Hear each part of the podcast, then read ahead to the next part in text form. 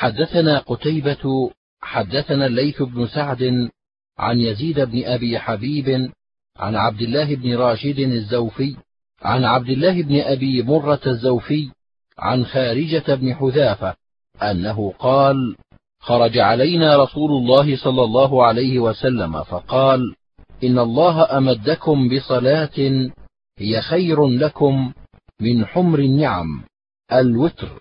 جعله الله لكم فيما بين صلاة العشاء إلى أن يطلع الفجر. قال وفي الباب عن أبي هريرة وعبد الله بن عمرو وبريدة وأبي بصرة الغفاري صاحب رسول الله صلى الله عليه وسلم.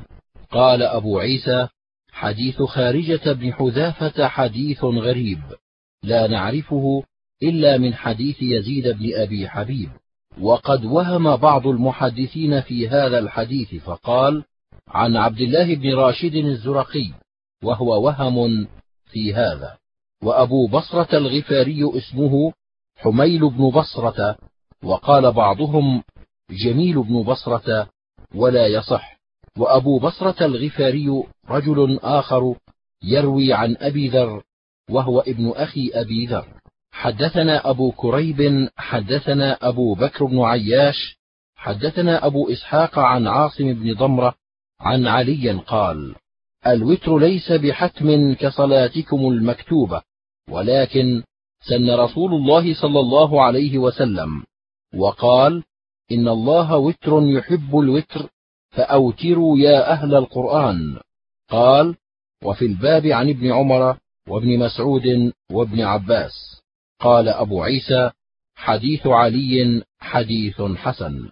وروى سفيان الثوري وغيره عن أبي إسحاق عن عاصم بن ضمرة عن علي قال الوتر ليس بحتم كهيئة الصلاة المكتوبة ولكن سنة سنها رسول الله صلى الله عليه وسلم.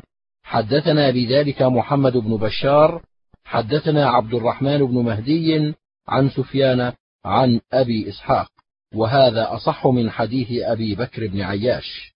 وقد رواه منصور بن المعتمر عن أبي إسحاق نحو رواية أبي بكر بن عياش.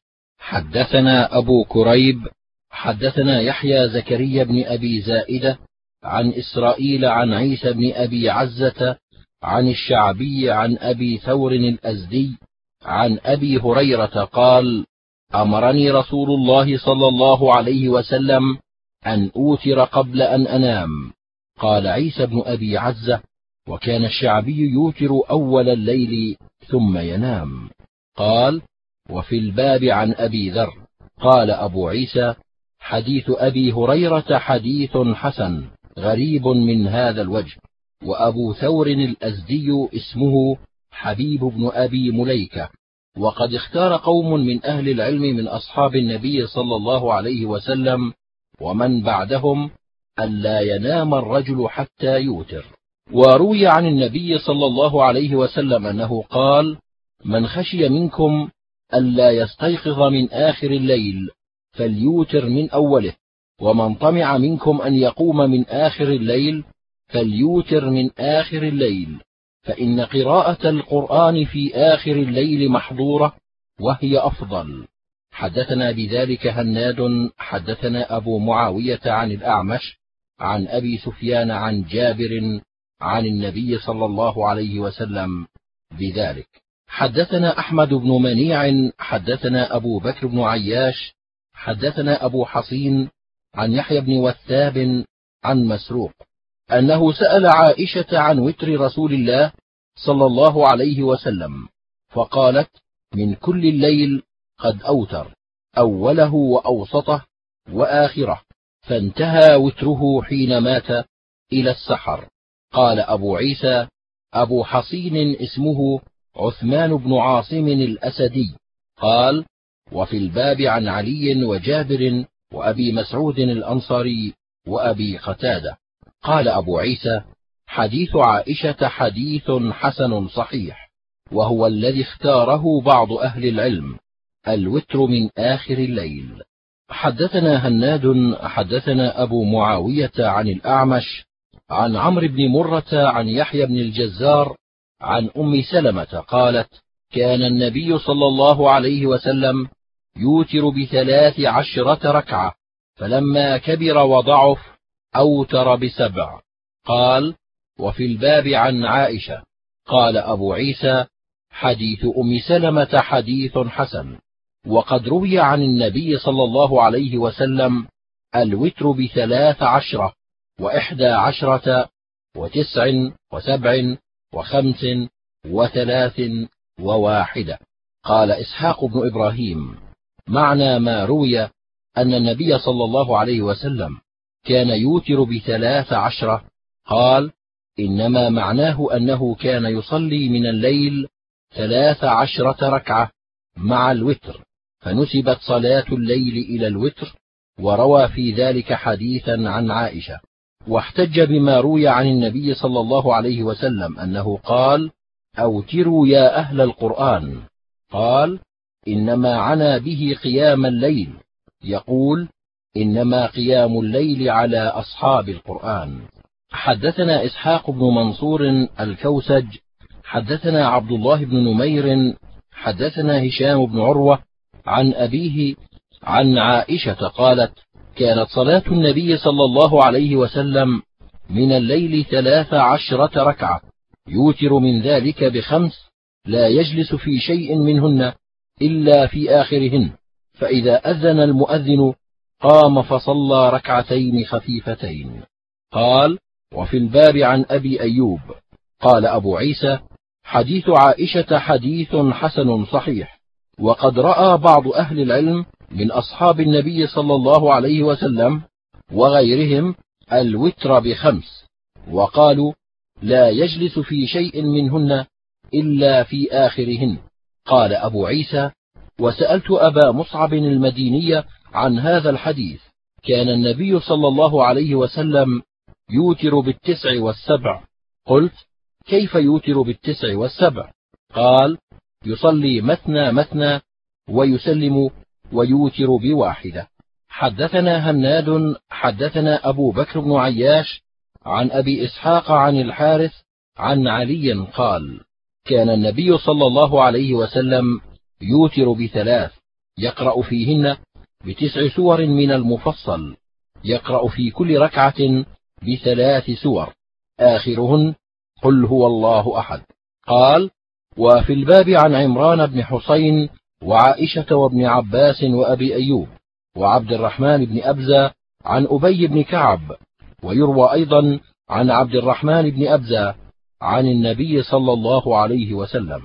هكذا روى بعضهم فلم يذكروا فيه عن أبي وذكر بعضهم عن عبد الرحمن بن ابزه عن أبي.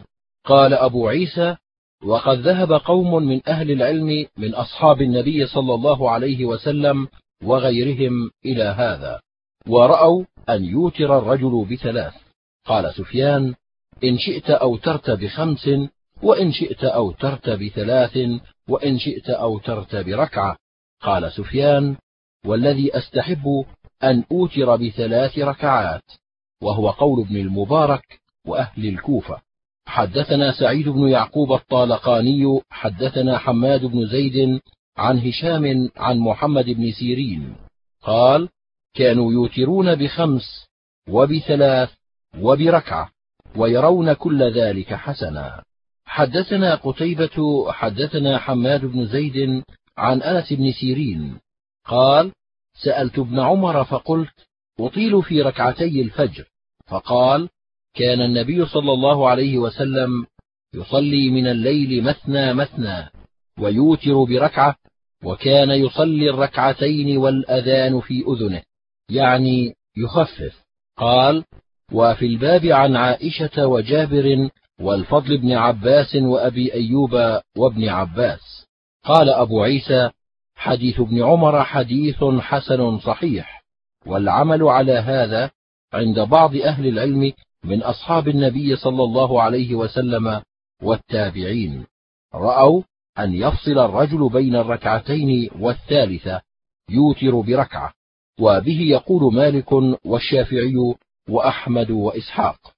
حدثنا علي بن حجر أخبرنا شريك عن أبي إسحاق عن سعيد بن جبير عن ابن عباس قال كان النبي صلى الله عليه وسلم يقرأ في الوتر بسبح اسم ربك الأعلى وقل يا أيها الكافرون وقل هو الله أحد في ركعة ركعة.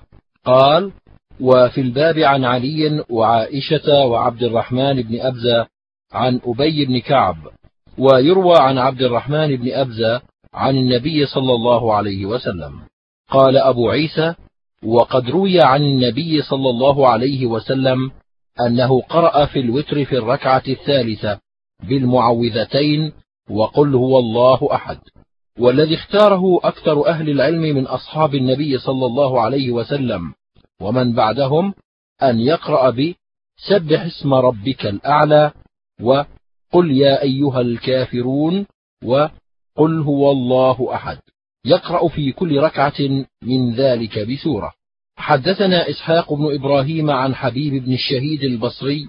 حدثنا محمد بن سلمة الحراني عن خصيف عن عبد العزيز بن جريج. قال سألنا عائشة بأي شيء كان يوتر رسول الله صلى الله عليه وسلم؟ قالت كان يقرأ في الأولى بسبح اسم ربك الأعلى. وفي الثانية بقل يا أيها الكافرون. وفي الثالثة بقل هو الله أحد والمعوذتين. قال أبو عيسى وهذا حديث حسن غريب.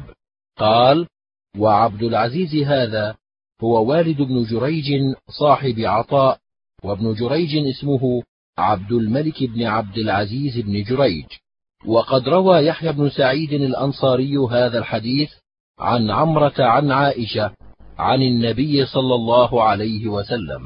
حدثنا قتيبة حدثنا أبو الأحوص عن أبي إسحاق عن بريد بن أبي مريم عن أبي الحوراء السعدي قال قال الحسن بن علي رضي الله عنهما علمني رسول الله صلى الله عليه وسلم كلمات أقولهن في الوتر. اللهم اهدني فيمن هديت وعافني فيمن عافيت وتولني فيمن توليت وبارك لي فيما أعطيت وقني شر ما قضيت فإنك تقضي ولا يقضى عليك وإنه لا يذل من واليت. تباركت ربنا وتعاليت. قال وفي الباب عن علي. قال أبو عيسى هذا حديث حسن لا نعرفه إلا من هذا الوجه من حديث أبي الحوراء السعدي واسمه ربيعة بن شيبان. ولا نعرف عن النبي صلى الله عليه وسلم في القنوت في الوتر شيئا أحسن من هذا. واختلف أهل العلم في القنوت في الوتر فرأى عبد الله بن مسعود القنوت في الوتر في السنة كلها واختار القنوت قبل الركوع. وهو قول بعض أهل العلم وبه يقول سفيان الثوري وابن المبارك وإسحاق وأهل الكوفة. وقد روي عن علي بن أبي طالب أنه كان لا يقنت إلا في النصف الآخر من رمضان وكان يقنت بعد الركوع. وقد ذهب بعض أهل العلم إلى هذا وبه يقول الشافعي وأحمد حدثنا محمود بن غيلان حدثنا وكيع حدثنا عبد الرحمن بن زيد بن أسلم عن أبيه عن عطاء بن يسار عن أبي سعيد الخدري قال قال رسول الله صلى الله عليه وسلم من نام عن الوتر أو نسيه فليصل إذا ذكر وإذا استيقظ. حدثنا قتيبة حدثنا عبد الله بن زيد بن أسلم عن أبيه أن النبي صلى الله عليه وسلم قال: من نام عن وتره فليصل إذا أصبح. قال أبو عيسى: وهذا أصح من الحديث الأول. قال أبو عيسى: سمعت أبا داود السجدي يعني سليمان بن الأشعث يقول: سألت أحمد بن حنبل عن عبد الرحمن بن زيد بن أسلم فقال: أخوه عبد الله لا بأس به قال وسمعت محمدا يذكر عن علي بن عبد الله أنه ضعف عبد الرحمن بن زيد بن أسلم وقال عبد الله بن زيد بن أسلم ثقة. قال وقد ذهب بعض أهل العلم بالكوفة إلى هذا الحديث فقالوا يوتر الرجل إذا ذكر وإن كان بعدما طلعت الشمس. وبه يقول سفيان الثوري حدثنا أحمد بن منيع حدثنا يحيى بن زكريا بن أبي زائدة حدثنا عبيد الله عن نافع عن ابن عمر أن النبي صلى الله عليه وسلم قال بادروا الصبح بالوتر قال أبو عيسى هذا حديث حسن صحيح حدثنا الحسن بن علي الخلال حدثنا عبد الرزاق أخبرنا معمر عن يحيى بن أبي كثير عن أبي نضرة عن أبي سعيد الخدري قال قال رسول الله صلى الله عليه وسلم أوتروا قبل أن تصبحوا. حدثنا محمود بن غيلان حدثنا عبد الرزاق أخبرنا ابن جريج عن سليمان بن موسى عن نافع عن ابن عمر عن النبي صلى الله عليه وسلم قال إذا طلع الفجر فقد ذهب كل صلاة الليل والوتر فأوتروا قبل طلوع الفجر. قال أبو عيسى وسليمان بن موسى قد تفرد به على هذا اللفظ. وروي عن النبي صلى الله عليه وسلم أنه قال لا وتر بعد صلاة الصبح. وهو قول غير واحد من أهل العلم. وبه يقول الشافعي وأحمد وإسحاق لا يرون الوتر بعد صلاة الصبح. حدثنا هناد حدثنا ملازم بن عمرو حدثني عبد الله بن بدر عن قيس بن طلق بن علي عن أبيه قال سمعت رسول الله صلى الله عليه وسلم يقول لا وتران في ليلة. قال أبو عيسى هذا حديث حسن غريب. واختلف أهل العلم في الذي يوتر من أول الليل ثم يقوم من آخره. فرأى بعض أهل العلم من أصحاب النبي صلى الله عليه وسلم ومن بعدهم نقض الوتر وقالوا يضيف إليها ركعة ويصلي ما بدا له ثم يوتر في آخر صلاته لأنه لا وتران في ليلة وهو الذي ذهب إليه إسحاق.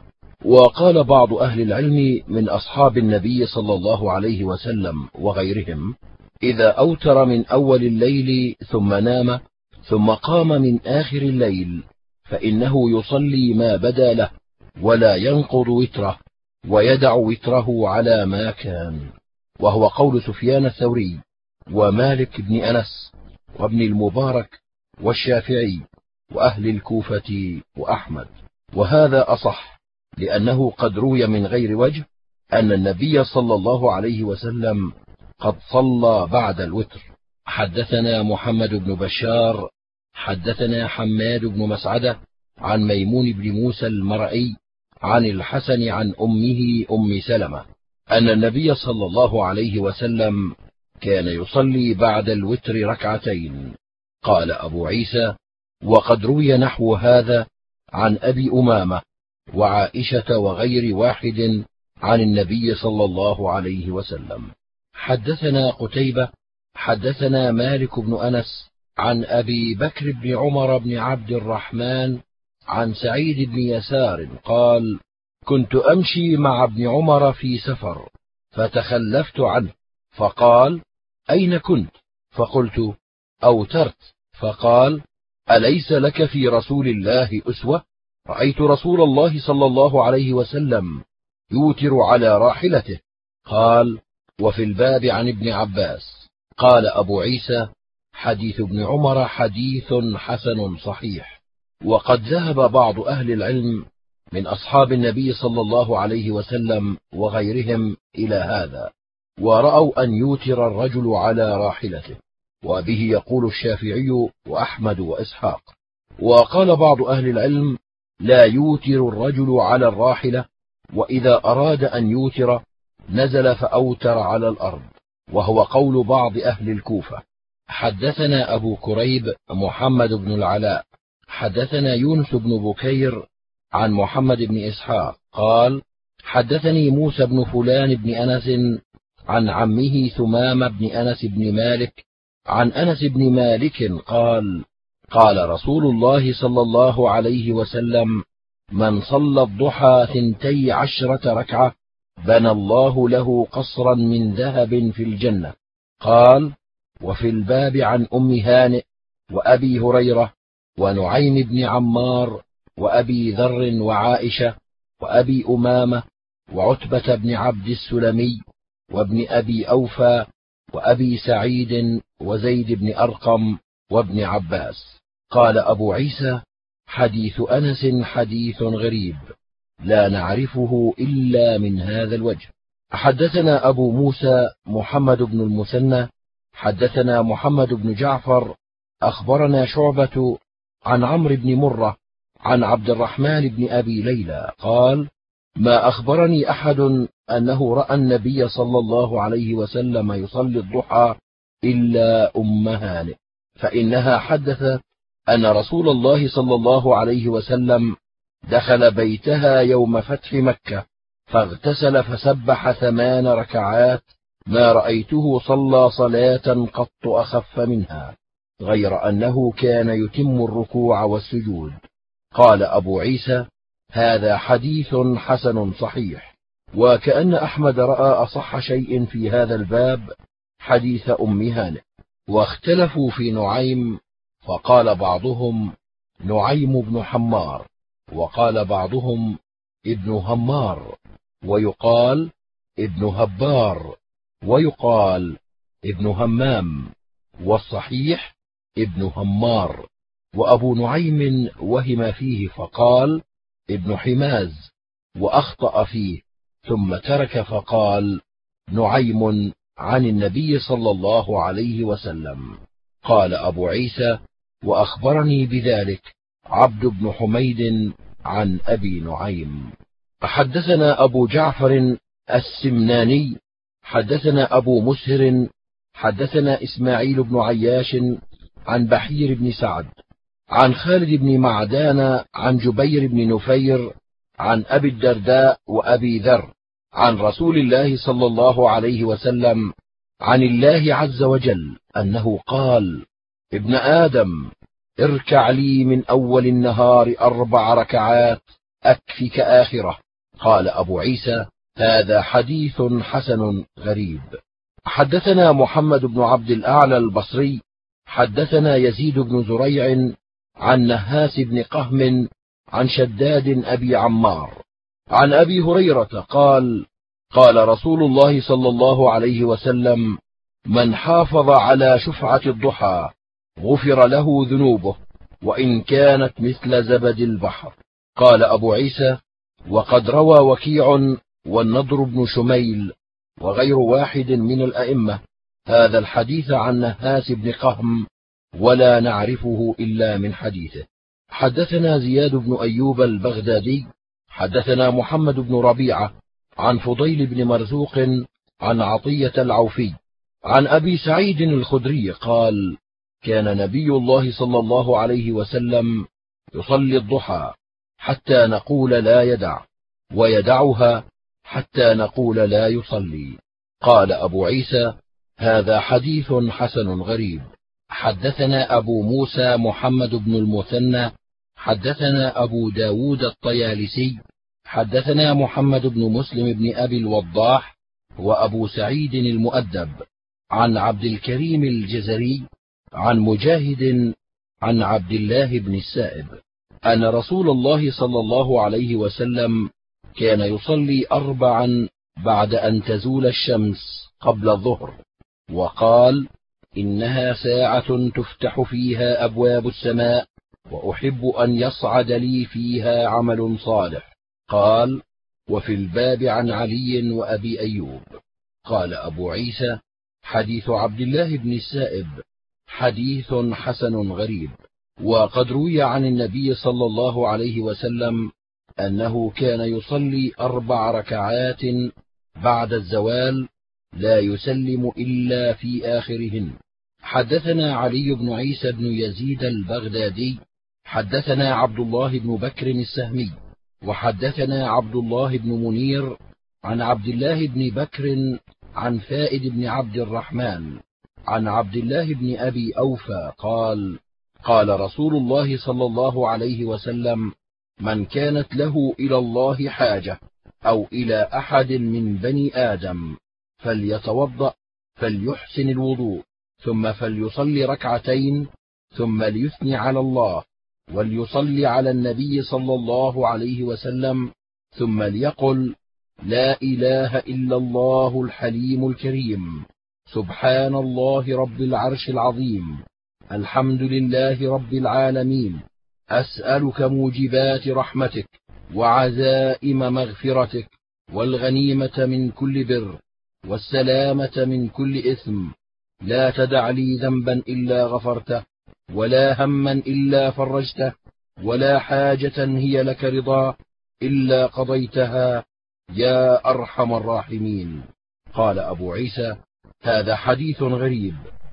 وفي إسناده مقال فائد بن عبد الرحمن يضعف في الحديث وفائد هو أبو الورقاء. حدثنا قتيبة حدثنا عبد الرحمن بن أبي الموالي عن محمد بن المنكدر عن جابر بن عبد الله قال كان رسول الله صلى الله عليه وسلم يعلمنا الاستخارة في الأمور كلها كما يعلمنا السورة من القرآن. يقول إذا هم أحدكم بالأمر فليركع ركعتين من غير الفريضة ثم ليقل اللهم إني أستخيرك بعلمك وأستقدرك بقدرتك وأسألك من فضلك العظيم فإنك تقدر ولا أقدر وتعلم ولا أعلم وأنت علام الغيوب. اللهم إن كنت تعلم أن هذا الأمر خير لي في ديني ومعيشتي وعاقبة أمري أو قال في عاجل أمري وآجله فيسره لي ثم بارك لي فيه وإن كنت تعلم أن هذا الأمر شر لي في ديني ومعيشتي وعاقبة أمري. أو قال في عاجل أمري وآجله فاصرفه عني واصرفني عنه واقدر لي الخير حيث كان ثم أرضني به. قال ويسمي حاجته. قال وفي الباب عن عبد الله بن مسعود وأبي أيوب. قال أبو عيسى حديث جابر. حديث حسن صحيح غريب لا نعرفه إلا من حديث عبد الرحمن بن أبي الموالي وهو شيخ مديني ثقة روى عنه سفيان حديثا وقد روى عن عبد الرحمن غير واحد من الأئمة وهو عبد الرحمن بن زيد بن أبي الموالي. حدثنا أحمد بن محمد بن موسى أخبرنا عبد الله بن المبارك أخبرنا عكرمة بن عمار حدثني إسحاق بن عبد الله بن أبي طلحة عن أنس بن مالك أن أم سليم غدت على النبي صلى الله عليه وسلم فقالت علمني كلمات أقولهن في صلاتي. فقال كبر الله عشرا وسبح الله عشرا واحمديه عشرا ثم سلي ما شئت. يقول نعم نعم. قال وفي الباب عن ابن عباس وعبد الله بن عمرو والفضل بن عباس وأبي رافع. قال أبو عيسى حديث أنس حديث حسن غريب. وقد روي عن النبي صلى الله عليه وسلم غير حديث في صلاة التسبيح ولا يصح منه كبير شيء. وقد رأى ابن المبارك وغير واحد من أهل العلم صلاة التسبيح وذكروا الفضل فيه. حدثنا أحمد بن عبدة حدثنا أبو وهب قال سألت عبد الله بن المبارك عن الصلاة التي يسبح فيها فقال يكبر ثم يقول سبحانك اللهم وبحمدك وتبارك اسمك وتعالى جدك ولا إله غيرك. ثم يقول خمس عشرة مرة سبحان الله والحمد لله. ولا إله إلا الله والله أكبر. ثم يتعوذ ويقرأ بسم الله الرحمن الرحيم. وفاتحة الكتاب وسورة ثم يقول عشر مرات سبحان الله والحمد لله ولا إله إلا الله والله أكبر. ثم يركع فيقولها عشرا ثم يرفع رأسه من الركوع فيقولها عشرا ثم يسجد فيقولها عشرا. ثم يرفع رأسه فيقولها عشرا. ثم يسجد الثانية فيقولها عشرا. يصلي أربع ركعات على هذا. فذلك خمس وسبعون تسبيحة في كل ركعة. يبدأ في كل ركعة بخمس عشرة تسبيحة. ثم يقرأ ثم يسبح عشرا. فإن صلى ليلا فأحب إلي أن يسلم في الركعتين. وإن صلى نهارا فإن شاء سلم وإن شاء لم يسلم. قال أبو وهب وأخبرني عبد العزيز بن أبي رزمة عن عبد الله أنه قال يبدأ في الركوع بسبحان ربي العظيم وفي السجود بسبحان ربي الأعلى ثلاثة ثم يسبح التسبيحات. قال أحمد بن عبدة وحدثنا وهب بن زمعة قال أخبرني عبد العزيز وهو ابن أبي رزمة قال قلت لعبد الله بن المبارك إن سهى فيها يسبح في سجدتي السهو عشرا عشرا؟ قال لا إنما هي ثلاثمائة تسبيحة. حدثنا أبو كريب محمد بن العلاء حدثنا زيد بن حباب العكلي حدثنا موسى بن عبيدة حدثني سعيد بن أبي سعيد مولى أبي بكر بن محمد بن عمرو بن حزم عن أبي رافع قال قال رسول الله صلى الله عليه وسلم للعباس يا عم ألا أصلك؟ ألا أحبوك؟ ألا أنفعك؟ قال بلى. يا رسول الله قال يا عم صل أربع ركعات تقرأ في كل ركعة بفاتحة الكتاب وسورة فإذا انقضت القراءة فقل الله أكبر والحمد لله وسبحان الله ولا إله إلا الله خمس عشرة مرة قبل أن تركع ثم اركع فقلها عشرا ثم ارفع رأسك فقلها عشرا ثم اسجد فقلها عشرا ثم ارفع رأسك فقلها عشرا ثم اسجد الثانية فقلها عشرا ثم ارفع رأسك فقلها عشرا قبل أن تقوم. فتلك خمس وسبعون في كل ركعة وهي ثلاثمائة في أربع ركعات. فلو كانت ذنوبك مثل رمل عالج لغفرها الله لك. قال يا رسول الله ومن يستطيع أن يقولها في كل يوم؟ قال فإن لم تستطع أن تقولها في كل يوم فقلها في جمعة. فإن لم تستطع أن تقولها في جمعة فقلها في شهر. فلم يزل يقول له حتى قال فقلها في سنة. قال أبو عيسى هذا حديث غريب من حديث أبي رافع. حدثنا محمود بن غيلان حدثنا أبو أسامة عن مسعر والأجلح ومالك بن مغول عن الحكم بن عتيبة عن عبد الرحمن بن أبي ليلى عن كعب بن عجرة قال قلنا يا رسول الله هذا السلام عليك قد علمنا. فكيف الصلاة عليك؟ قال قولوا اللهم صل على محمد وعلى آل محمد كما صليت على إبراهيم إنك حميد مجيد. وبارك على محمد وعلى آل محمد كما باركت على إبراهيم إنك حميد مجيد. قال محمود قال أبو أسامة وزادني زائدة عن الأعمش عن الحكم عن عبد الرحمن بن أبي ليلى قال ونحن نقول وعلينا معهم. قال وفي الباب عن علي وأبي حميد وأبي مسعود وطلحة وأبي سعيد وبريدة وزيد بن خارجة. ويقال ابن جارية وأبي هريرة. قال أبو عيسى حديث كعب بن عجرة حديث حسن صحيح. وعبد الرحمن بن أبي ليلى كنيته أبو عيسى وأبو ليلى اسمه يسار. حدثنا محمد بن بشار بندار حدثنا محمد بن خالد بن عثمة حدثني موسى بن يعقوب الزمعي حدثني عبد الله بن كيسان أن عبد الله بن شداد أخبره عن عبد الله بن مسعود أن رسول الله صلى الله عليه وسلم قال أولى الناس بي يوم القيامة أكثرهم علي صلاة.